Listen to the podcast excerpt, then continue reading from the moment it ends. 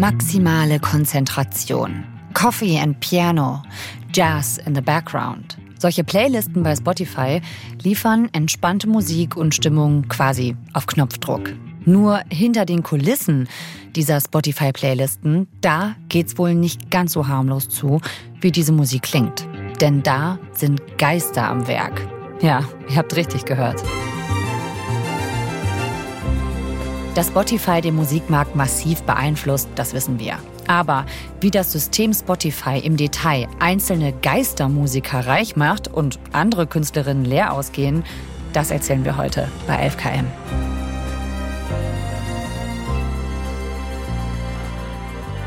Wir tauchen ein in die verborgene Seite von Spotify mit Frederike Wipfler. Sie hat mit einem Team von BR Recherche monatelang für die Serie Dirty Little Secrets zur Musikindustrie recherchiert. Und anhand einer ganz bestimmten Spotify-Playlist ist Frederike diesem System gefolgt. Bis in einen Wald in Schweden. Herzlich willkommen, Frederike, hier bei mir im Studio. Ja, ich freue mich, hier zu sein. Ihr hört 11KM, der Tagesschau-Podcast. Ein Thema in aller Tiefe. Mein Name ist Viktoria Michalzack und heute ist Mittwoch, der 31. Mai.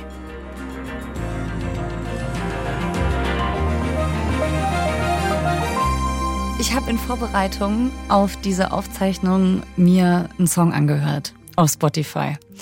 Und zwar aus einer Playlist, die heißt Peaceful Piano Playlist. Und ich habe da das erste Mal reingehört in ein Stück, das heißt La Vie und ähm, ich finde, das klingt so, also das ist äh, Klavier und ist so ein bisschen andächtig, auch ein bisschen melancholisch, so langsam. Wie wirkt er so auf dich? Ich äh, finde, er klingt wie so ein Spaziergang durch Paris. Wow. ähm, ja, ein sehr, sehr ruhiger, ja, melancholisch würde ich auch sagen, ein sehr ruhiger Song. Du hast es so viel schöner gesagt als ich. Ja. Ich hatte Zeit, mich darauf vorzubereiten. Ja. Und die Interpretin dieses Songs, La Vie, von dieser Playlist, heißt Amandine Moulin. Das hat mich als erstes erinnert, das klingt sehr ähnlich wie Amélie Poulain, der Protagonistin im Film Die fabelhafte Welt der Amélie. Und das wäre ja passend, wenn du sagst, ein Spaziergang durch Paris. Total. Ja, würde gut passen, auf jeden Fall.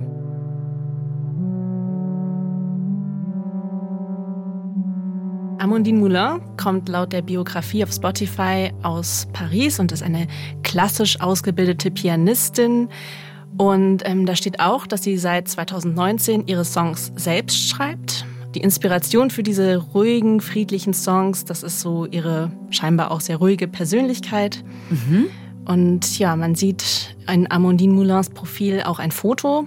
Äh, da ist sie von hinten zu sehen, ähm, eine brünette Frau ähm, in einem so hellen Kleid. Und ja, man sieht ihr Gesicht also nicht. Als ich sie das erste Mal dort gesehen habe auf Spotify, hatte sie über 700.000 monatliche Hörerinnen und Hörer. Das mhm. ist schon echt ziemlich viel. Also ich war neugierig, äh, mehr über Amandine Moulin herauszufinden. Sie hatte nämlich nicht nur diesen einen Song, sondern sie hatte ganz viele Songs in unterschiedlichsten ähm, Spotify-Playlisten, die alle mit ähnlicher Musik gefüllt sind, also so sanfte Klaviermusik. Ja, und der erste Schritt war eigentlich, sie zu googeln. Mhm. Und bei Google konnte ich aber nicht viel finden. Also es war eigentlich nur diese Infos, die wir jetzt schon besprochen haben, die eben auch auf Spotify zu sehen sind. Die Biografie, das Foto und die Songs.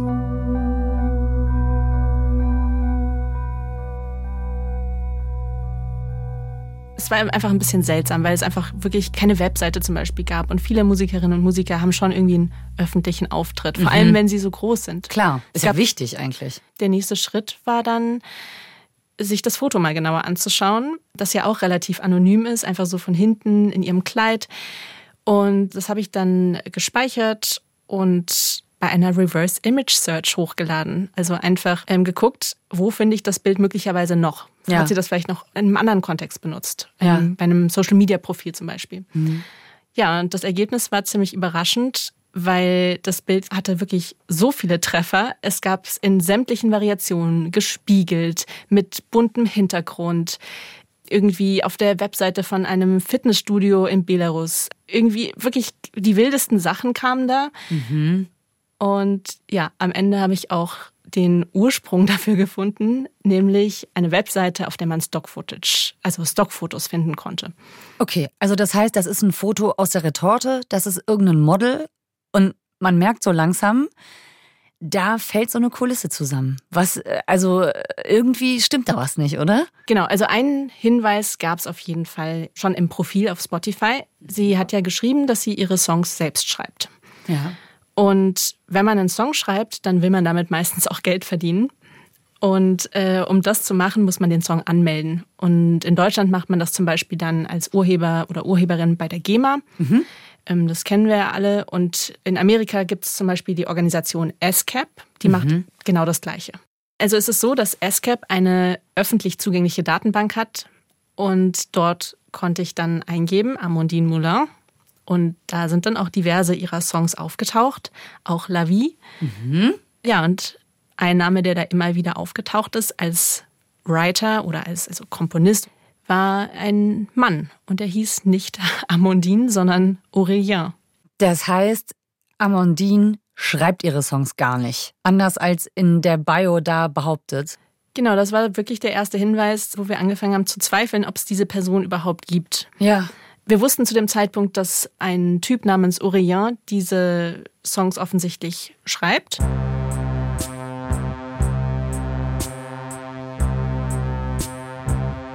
Ja, über Aurélien konnte man äh, ziemlich viel finden im Internet. Ah. Also der ist auch wirklich mit, mit Fotos auch von vorne und so zu sehen.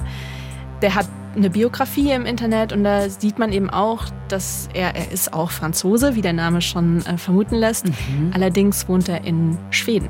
Ah, okay.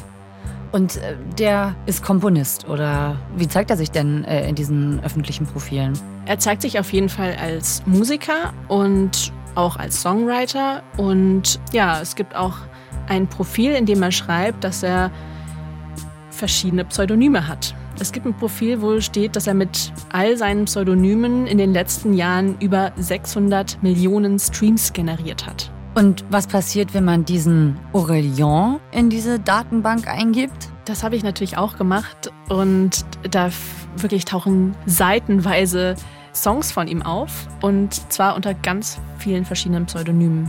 Ich habe auch mal nachgerechnet, es sind wirklich über 100 verschiedene Pseudonyme.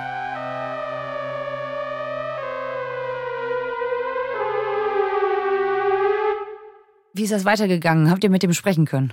Ja, nachdem Aurélien wirklich alle E-Mails und so weiter ignoriert hat, haben wir versucht, noch mehr herauszufinden. Er hat eine Firma unter anderem in Schweden gemeldet und da stand auch eine Adresse. Das ist auch seine Wohnadresse. Mhm.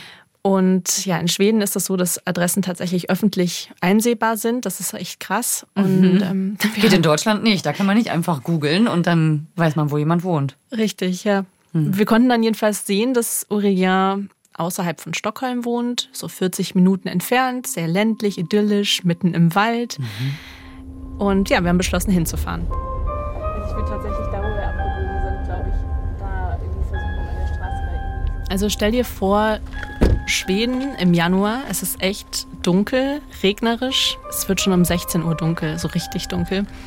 Und wir fahren durch einen sehr dunklen Wald. Und äh, wir fahren vorbei an so idyllischen Schwedenhäuschen, so rote Häuschen, gelbe Häuschen, grüne Häuschen. Ähm, viel Platz überall, viele Bäume und ja, viele so Waldwege. Also die gehen dann immer so von der Straße, von der Hauptstraße geht dann immer, gehen dann immer so Waldwege ab, die nicht geteert sind und dort sind dann die Häuser. Die Briefkästen sind alle so am Straßenrand schön aufgereiht nebeneinander und dann war da eben dieses grüne, pastellgrüne Häuschen auf so einem riesigen Grundstück und ähm, das Licht war auch an. Also wir wussten, da ist auch jemand zu Hause. Und ja, eine Klingel gab es tatsächlich nicht, sondern nur so eine Glocke. da mhm. habe ich dann gebimmelt und äh, dann hat eine Frau aufgemacht. Und das war die Frau von Aurelia.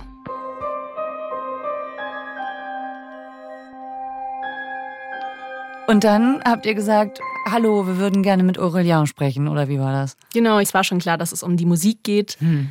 Und dann hat sie gesagt, ja klar, sie fragt ihn, ähm, ist reingegangen und ja, eine Minute später kam sie dann raus und hat gesagt, nee, er möchte nicht mit uns sprechen. Und das heißt, da ging die Tür wieder zu?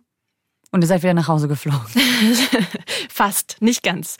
Nein, wir haben, äh, ich habe dann nochmal gesagt, wir würden uns freuen, wenn er vielleicht mal mit uns telefonieren würde. Also er hat ja in dem Sinne nichts Verbotenes getan oder so. Also es mhm. ging wirklich einfach darum, mehr rauszufinden über diese Hintergründe, warum man solche Pseudonyme hat und wie man so erfolgreich auch damit sein kann auf Spotify. Vor mhm. allem in diesen Playlists.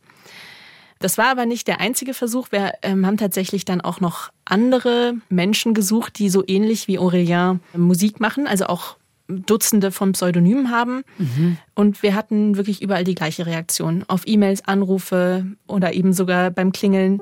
Keiner wollte mit uns sprechen.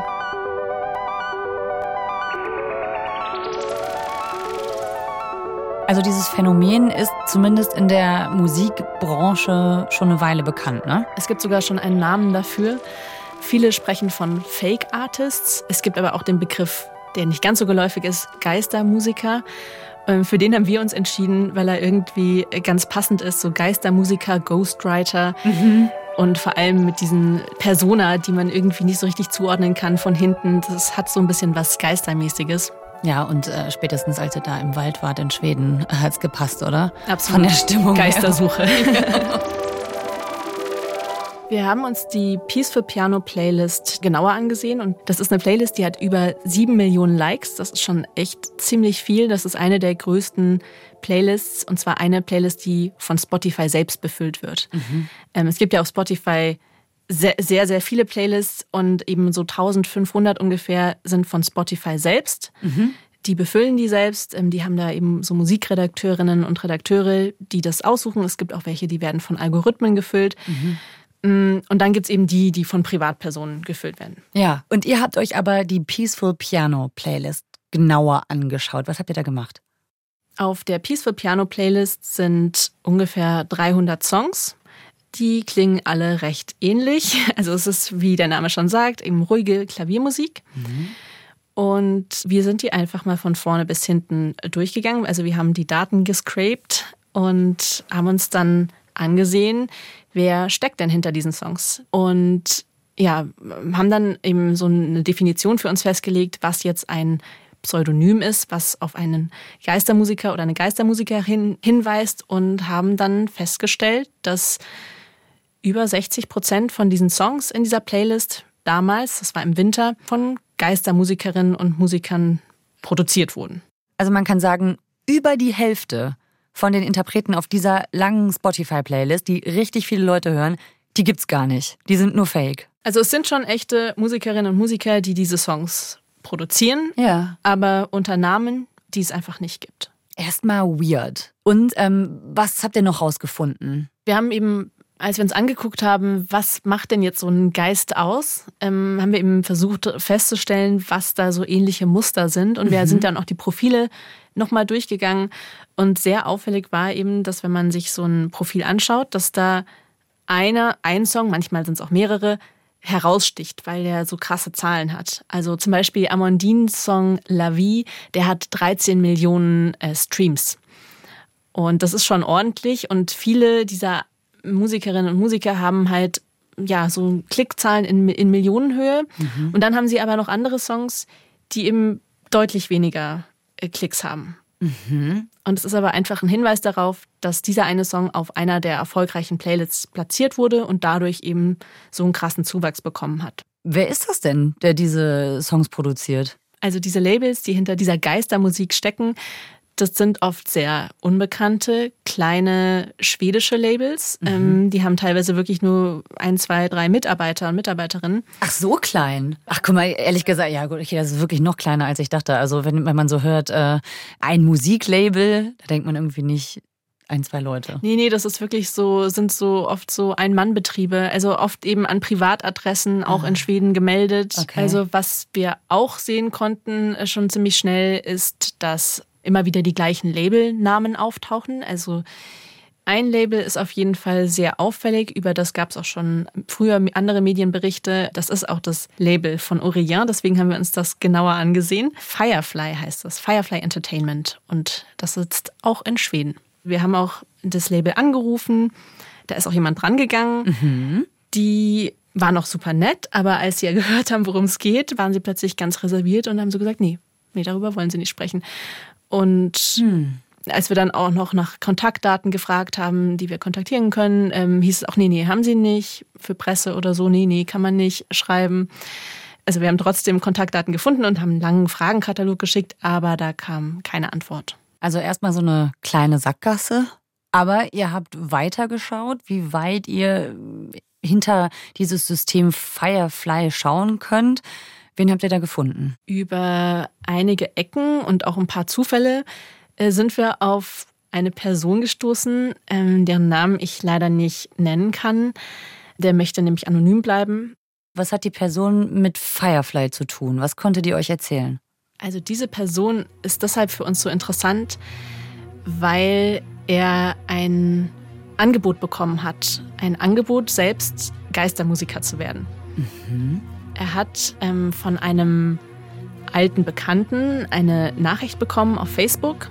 Wirkt jetzt erstmal nicht so seriös, oder?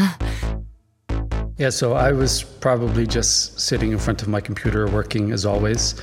And uh, uh distant friend reached out. Das ist übrigens nicht die echte Stimme von dem anonymen Informanten. Um seine Identität zu schützen, hat ein Schauspieler seine Zitate nachgesprochen. Basically, he said he has stepped on a gold mine. That he can't meet the demand of the level of content that they need to produce for the uh, subcontractor of Spotify to fill their playlists. Und der hat ihm, ihm geschrieben, hey, ich bin da auf eine Goldmine gestoßen. Okay. Also hat ihn erstmal neugierig gemacht und hat dann gesagt, wir produzieren für einen, er hat es genannt, einen Subunternehmer von Spotify. Und damit meint er aber eigentlich ein Label, nämlich konkret das Label Firefly. Ähm, wir produzieren für das Label Firefly Songs und wir können im Moment die Nachfrage gar nicht bedienen, weil die so viele Songs brauchen. Hm. Und deswegen hat er ihn angeschrieben, der ist nämlich auch Musiker, dieser Informant, den wir hier gerade zitieren und ähm, hat ihn halt gefragt, ob er das auch, ob er sich das vorstellen könnte, das auch zu machen. So, part of me is like, oh, kaching. Yeah, this, this is so easy. Und dann hat er gesagt, ja, und dafür, dass du dann diese Songs machst, also dafür wirst du nicht bezahlt erstmal, aber du hast die Chance, auf einer Playlist zu landen von Spotify, auf einer beliebten Playlist. Du bekommst keine Garantie dafür, dass du da drauf landest, aber es gibt eine Garantie, dass eine bestimmte Anzahl von Songs pro Woche auf so einer Playlist landet. Okay, und das ist dann die Goldgrube, oder wie? Weil man fragt ja erstmal, hey, man hört äh, davon, hey, ich habe eine Goldgrube gefunden, wir brauchen genau deine Arbeit mit der Musik, die du produzieren kannst, aber du kriegst kein Geld.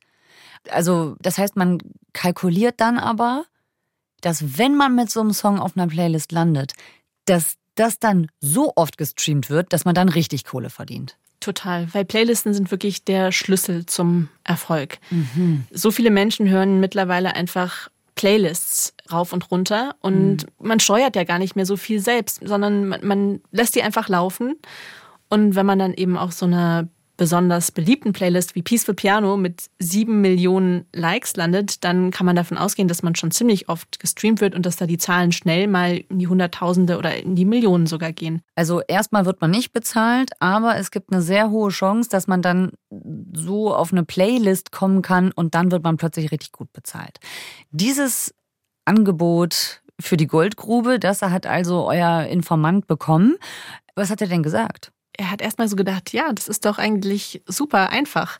Ja. Ähm, da setze ich mich hin, so ein paar Stunden und zwei, drei Stunden und dann habe ich einen Song und dann geht der raus und dann mache ich am nächsten Tag wieder das Gleiche. Then I realized without any guarantees, I'm working for free for a large corporation doing something that ruins the industry and, and my passion you know, that I work in. And so maybe I don't need the money that badly. Er hat dann erzählt, dass er sich einfach dann gedacht hat, okay, wenn ich da nicht mal eine Garantie für bekomme, dass mein Song dann auch wirklich ausgewählt wird, dann arbeite ich ja umsonst für ein großes Unternehmen und unterstütze praktisch ein System, was ich so überhaupt nicht gut finde. Und ich zerstöre eigentlich meine Leidenschaft. Also ich arbeite für diese Musikindustrie, die ich aber eigentlich kritisiere. Hm. Und dann hat er sich gedacht, nee, so dringend braucht er das Geld jetzt auch nicht. Macht er nicht. Spricht er lieber mit uns.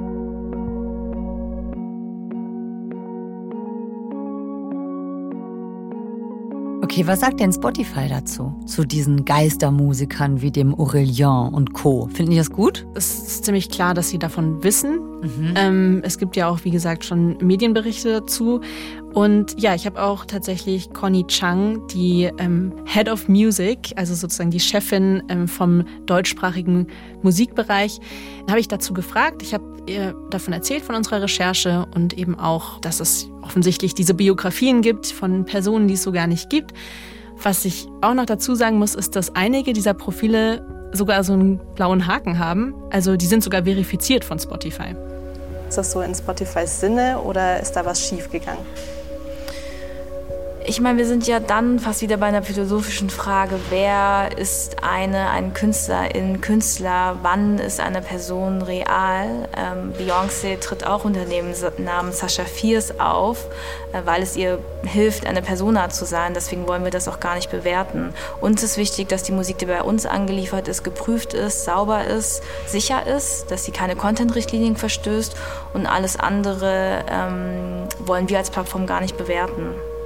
Das heißt, wenn das verifiziert ist, dann heißt das nicht, okay, die Biografie ist verifiziert, sondern die Musik. Dann heißt es, dass der Account verifiziert ist, ja. Und wenn Spotify davon weiß, warum dulden die das? Also, wir gehen davon aus, dass Spotify das weiß. Ich habe ja auch Conny Chang danach gefragt.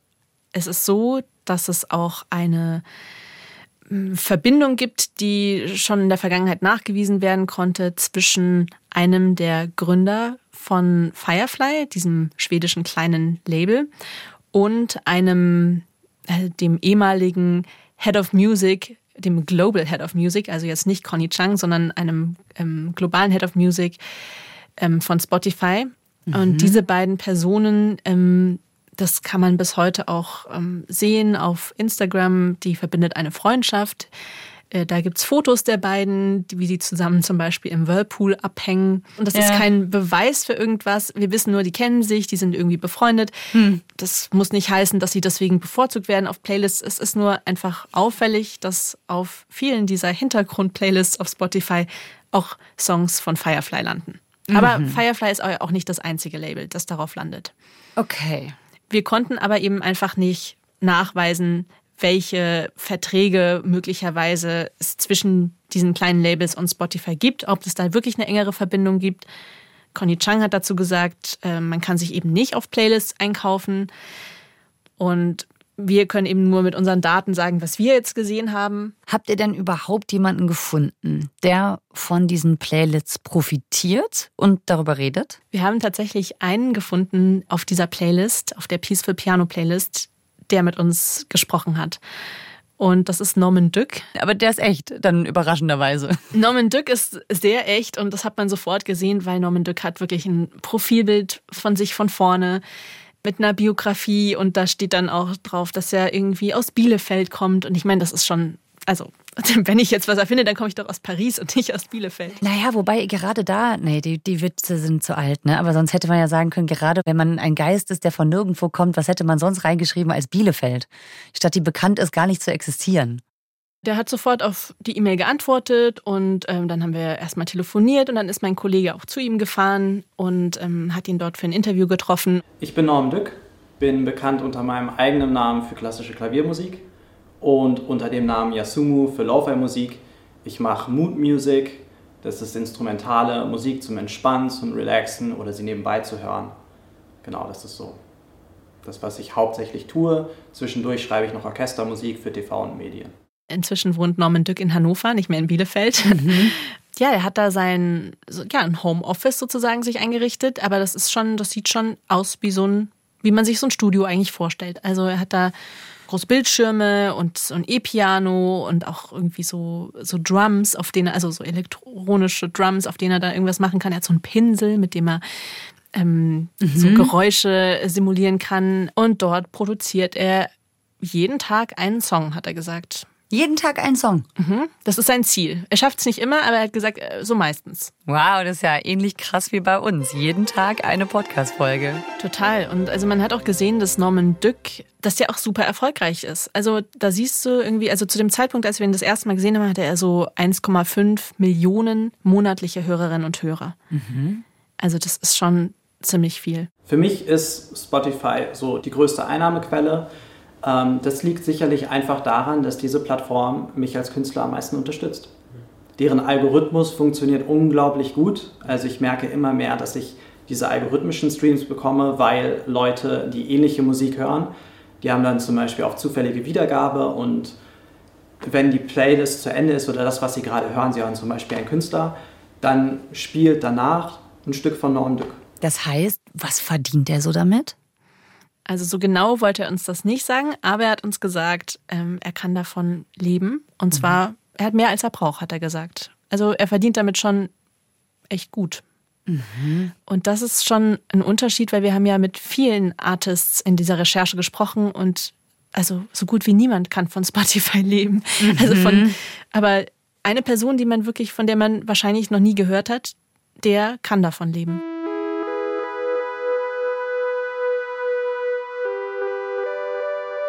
Ja, das ist ja wirklich schräg, oder dieser Kontrast. Also da ist jemand, keiner kennt den, sorry Norman an dieser Stelle, falls du uns gerade hörst, aber äh, Norman Dück aus Bielefeld, ich glaube, dass die wenigsten diesen Namen schon mal gehört haben. Aber dann ist er so erfolgreich, dass er von seiner Musik leben kann.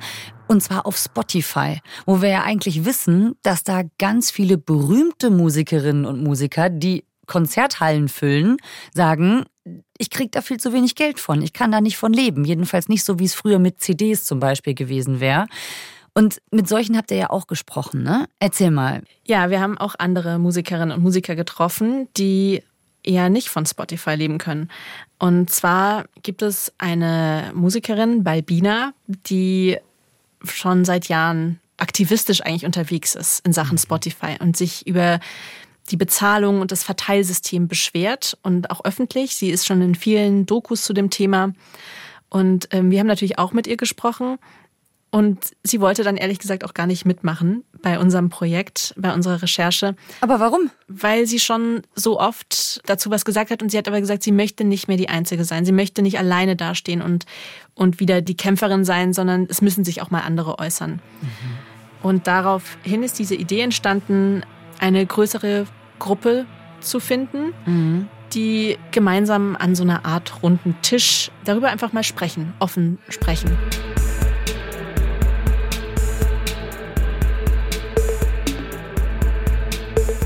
Sie hat auch so einen öffentlichen Aufruf gemacht auf Instagram und darauf kamen dann auch echt viele, ähm, viel Rückmeldungen scheinbar.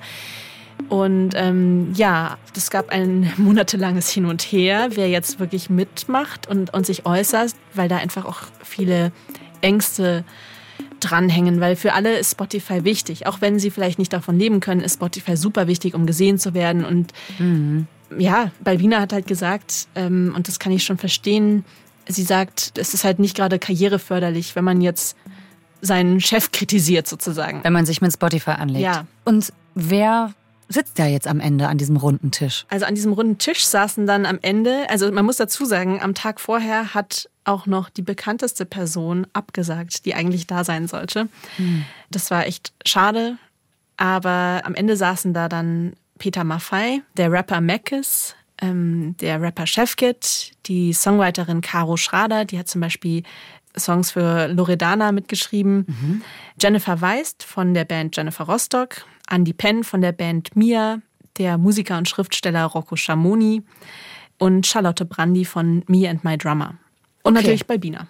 Aber es ist doch dann eine relativ große Runde geworden. Kannst du mal sagen, was die so im Vergleich zu Normen verdienen bei Spotify? Also wenn die sagen, wir können da nicht von leben, was meinen die? Also Balbina hat da so ein paar Leute direkt angesprochen und gesagt, hey, kannst du denn von Streams leben? Kannst du von Streams leben? Nee. Kannst du von Streams leben? Nein. Kannst du von Streams leben? Aber nein. Caro, kannst du von Streams leben? Und dann hat Rocco Schamoni gesagt, er kann es sogar genau beziffern. Er verdient so 200 bis 300 Euro im Monat über Spotify. Hm. Okay. Definitiv nicht genug zum Leben. Nee. Mackes hat am runden Tisch auch nochmal vor allem dieses Bezahlmodell auf Spotify kritisiert und hat nochmal gesagt, wenn jetzt irgendjemand 10 Euro zahlt an Spotify und der hört im Monat 90 Prozent meine Musik, 10 Prozent deine Musik, sorry, äh, und, und trotzdem gehen 98 Prozent von seinem Geld an Harry Styles. Dann bekommt trotzdem den Großteil der 9,99 Euro, die wir so zahlen im Monat, bekommt trotzdem so jemand wie Harry Styles. Mhm. Ist natürlich jetzt völlig überspitzt und wahrscheinlich auch nicht ganz korrekt so, aber ähm, es ist durchaus so, dass eben die großen Superstars profitieren und dass die Kleinen, selbst wenn wir die Kleinen rauf und runter hören, da einfach das nicht so viel bringt, weil es muss eben auf die Gesamtmasse müsste das rauf und runter gehört werden. Also das Problem ist, das Geld wird bei Spotify aus einem großen Topf verteilt, nach absolutem Marktanteil quasi. Und die Leute, deren Musik dann regelmäßig auf Playlisten landet, die profitieren dann überdurchschnittlich von diesem Bezahlsystem im Gegensatz zu anderen Künstlern. Und wer eben auf die offiziellen Playlisten kommt, das verantwortet dann wieder nur Spotify allein. Habt ihr da bei Spotify mal konkret nachgefragt? Was sagen die denn dazu, dass Künstlerinnen und Künstler teilweise nicht von ihrem Streaming leben können? Also ich habe ja mit Conny Chang von Spotify gesprochen und sie hat dazu gesagt, dass tatsächlich haben es letztes Jahr auch 57.000 KünstlerInnen geschafft, auch über 10.000 US-Dollar zu verdienen im Jahr.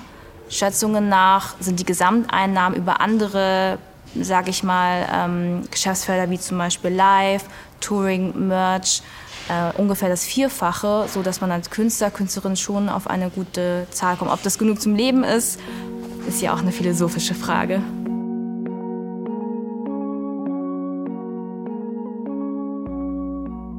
Was eben auch noch ein wichtiger Punkt ist, ist, dass Spotify nicht direkt an die Artists ausschüttet. Also es ist nicht so, dass man dann Geld von Spotify direkt überwiesen bekommt, sondern dazwischen steht zum Beispiel ein Label. Und das ist ein, ein weiteres Fass, was ich jetzt nicht so weit aufmachen will, aber ähm, die Labels bekommen auch ganz schön viel ab vom Kuchen. Ja, okay. Das heißt, die gehören in dieser Rechnung auch noch dazu.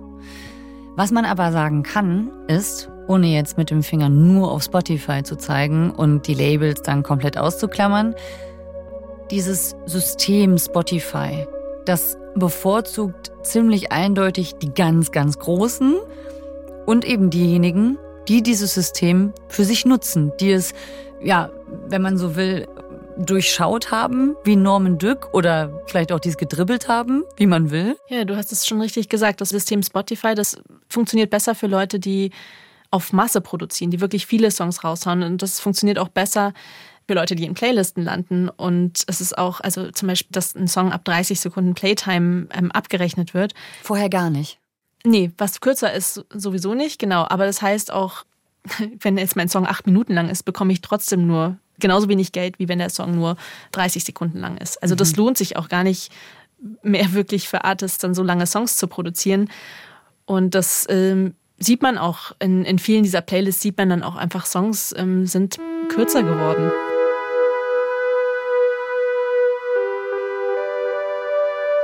Und ähm, jetzt sitze ich hier mit so einem bisschen unangenehmen Gefühl und denk so, ja, irgendwie uncool. Aber klar, nutze ich Spotify. Und ich glaube, das geht auch ganz vielen anderen Leuten so. Was kann man denn da jetzt machen? Also ich jetzt als Hörerin. Kann ich da irgendwie drauf Einfluss nehmen mit dem, was ich höre oder wie ich höre? Also ich glaube, was, was helfen könnte, ist, dass wir wieder bewusster Musik hören und vielleicht weniger im Hintergrund, dass wir uns Gedanken darüber machen, uns damit beschäftigen, was passiert überhaupt mit meinem Abogeld und kommt es da wirklich an? Ich glaube, es ist auch so einfach, einfach 9,99 Euro im Monat zu zahlen und zu denken, ja, das, das kommt da schon an. Und ich glaube, wenn man sich mal damit beschäftigt und merkt, okay, das ist nicht so, das ist auf jeden Fall schon mal ein Anfang. Und natürlich, auf der anderen Seite, glaube ich, sind auch die Artists einfach gefragt, dass sie sich entscheiden, öffentlich Druck zu machen. Und eben, also wir haben ja gemerkt, dass viele nicht darüber öffentlich sprechen möchten und ein paar wenige haben sich da getraut. Aber ähm, damit das wirklich ein größeres Thema wird und auch von der Politik mehr gesehen wird, dazu, glaube ich, müssten sich noch bekanntere Leute auch äußern, Leute, die wirklich auch davon gut leben können. Friederike Wipfler hat recherchiert zusammen mit Sami Kamis, Anne Brier, Lennart Bedford-Strom und Julia Schweinberger. Nicht nur zu den Playlisten auf Spotify, sondern auch zu anderen Strukturen in der Musikindustrie. Dirty Little Secrets heißt ihre dreiteilige Rechercheserie in der ARD Mediathek. Den Link findet ihr in unseren Show Notes. Und ich kann schon verraten, dass wir hier bei 11KM noch über einen anderen Aspekt der Musikindustrie sprechen werden. Damit ihr die Folge bei 11KM nicht verpasst, abonniert und folgt uns doch einfach in der ARD Audiothek, vielleicht auch bei Spotify oder überall sonst, wo ihr Podcasts hört. Autor dieser Folge ist Sandro Schröder. Mitgearbeitet hat Katharina Hübel. Produktion Gerhard Wichow, Alex Berge, Konrad Winkler und Hanna Brünjes. Redaktionsleitung Lena Gürtler und Fumiko Lipp. 11KM ist eine Produktion von BR24 und NDR Info. Mein Name ist Viktoria Michalzack. Wir hören uns morgen wieder. Tschüss.